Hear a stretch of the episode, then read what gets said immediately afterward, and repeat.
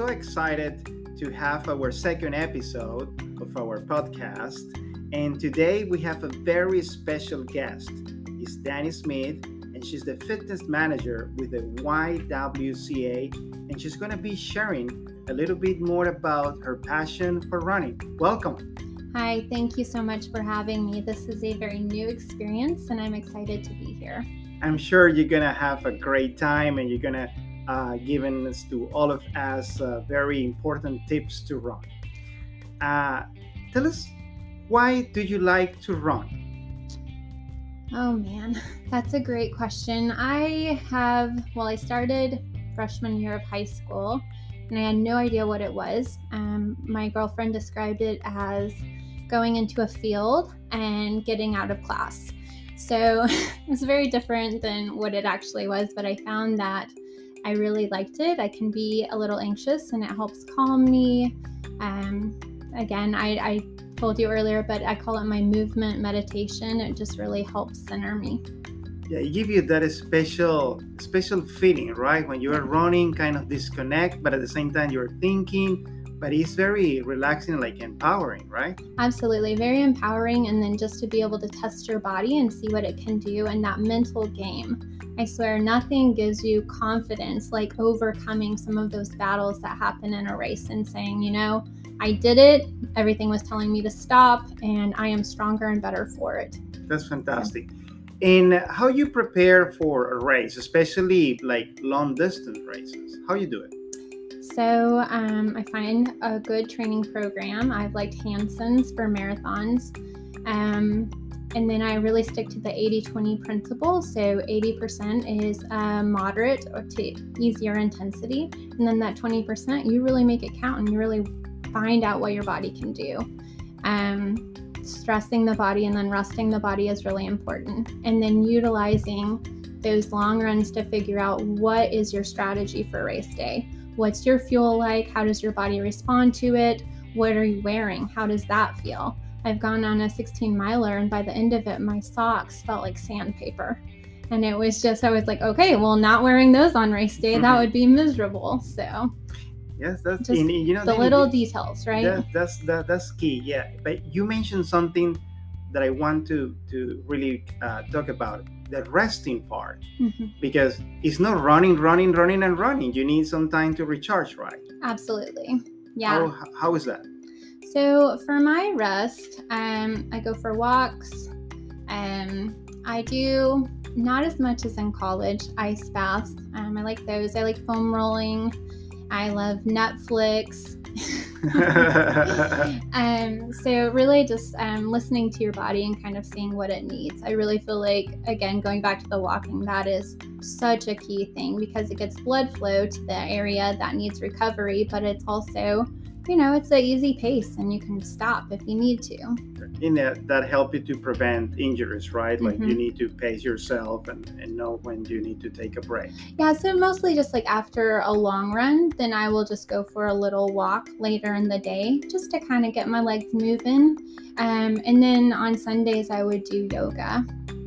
Okay, that's yeah. that's a great that's, that's a great tip because you can mix it up with another type of activities, yoga, maybe swimming, mm-hmm. bike. Yeah, so cross training. Um, I'm a terrible swimmer, horrible, um, and so I really like inline skating if the trail is safe. So if it's been raining, that's a horrible idea. Um, if there's a lot of debris on the ground, that's going to mess you up. But I really like that it's a different plane of motion. Um, so your body can kind of rest what's sore from running that frontal plane and you can go into that side to side motion. Oh, wow. So it, it helps build hip strength. And Danny, what about the fuel? You know, what you need to eat when you're getting ready for a big race? What you do? Yeah, so I'm usually pretty nervous. So um, it's two nights before that I really think about, you know, getting some good carbs in there, um, maybe some nitrates. Um, if you're a if you're a diehard and you're willing to do it, beet juice isn't a bad idea. Um, and then the night before, I, I, just listen to what my body can do. Nothing too greasy. Um, sometimes I will have a little bit of wine just to like get me to like calm down um, because you're just you know ready to go. So I don't have a specific meal. I know I usually try to hit beet juice the night, like two nights before, and then just something that won't be too greasy or too heavy the night before. Okay.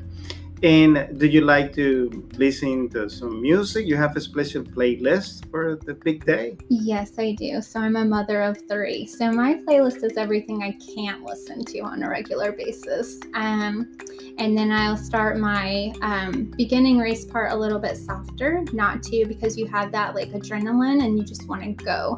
So I have my music a little more subdued to just kind of remind me, like, hey, hey, chill out. It's going to be a long road. You're going to get all the running you want to do, especially, you know, a marathon. And then the end of the race is like my favorite, just like you hear it and you can't not smile. That's the last six miles. That's awesome. That's yeah. awesome. Get, get ready and you get, uh, you're running to, to those beats. Uh, Denny, what would what would you tell to somebody that uh, they're getting ready for the very first race? Let's say for the Tulsa Run, they have not uh, have a, a, race before like that, what would you be your uh, comment, suggestion, recommendation, or advice to those that are trying this for the very first time? I would say don't start out too fast. Everybody wants to start the race at their like best race time in the very first three miles. Um, you want to make sure that your training is telling you how you start your race. So if you're doing your training runs, those tempo runs, and they're only 740, there's no reason to start the race at 740 or even quicker. Um, you're going to burn out your legs. You're going to burn out all the energy or glycogen I can't speak glycogen stores in your legs. Mm-hmm. So you want to make sure that you're, you know, it takes three to five minutes for the aerobic system to even kick in. And so you want to make sure that you give your body that time so that you don't suck out all your energy and then you're you're dead legged. So um, start a little bit slower than you think you should. Thank you. Thank you for sharing that. And then I want now to ask you about something very important that is the Boston Marathon. What's going on there? Tell me about it. Oh, Boston broke my heart. um, I always knew that I wanted to try to qualify for Boston. Um, I finally gave it a go and I qualified at the California International Marathon.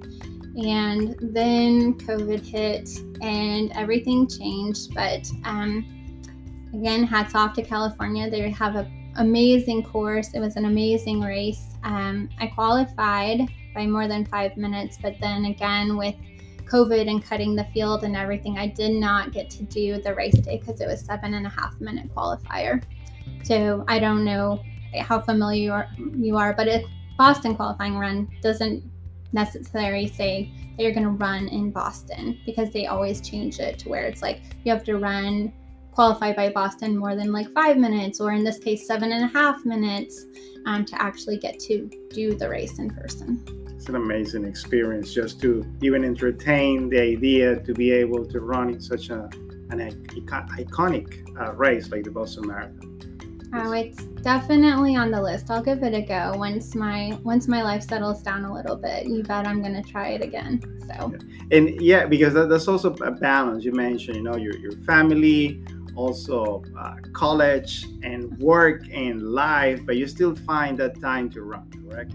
I am what I would call a weekend warrior these days. So I'm not getting up early in the morning to run. I do work out pretty regularly. Um, I think my I'm also a personal trainer, so my clients would probably like strangle me if I wasn't working out and I'm telling them what to do. But um, so yes I, I, right now it's you know just trying to get those um, sanity minutes with my busy lifestyle but i definitely am excited about turning that corner when it can be a little bit more more time in the tank and on the road so. That's good. And to, to finish danny can you like share just a final thoughts again for those that are going to be trying for the first time a race and hopefully the, the, the tulsa those around whatever will be the 2K, the 5K, or the 15K? What will be your final message to them? I would say that running is a lifestyle. It's not just a one and done experience, it always draws you back in. So fall in love with the process. No one race means you're good or bad, it's a process, and it's a heck of a lot of fun. That's inspiring and powerful. Thank you so much, Danny. Thank you for sharing your thoughts and your tips and recommendation with all of us. Thank you. I had a great time. And uh, remember, the Tulsa Run is going to be October 29. We already have the new route. They already select the shirt. Just sign up, and hopefully, we can see everybody and celebrate at the finish line. Once again, thank you, Danny. Appreciate it. Thank you. Bye. Thank you. Until next time.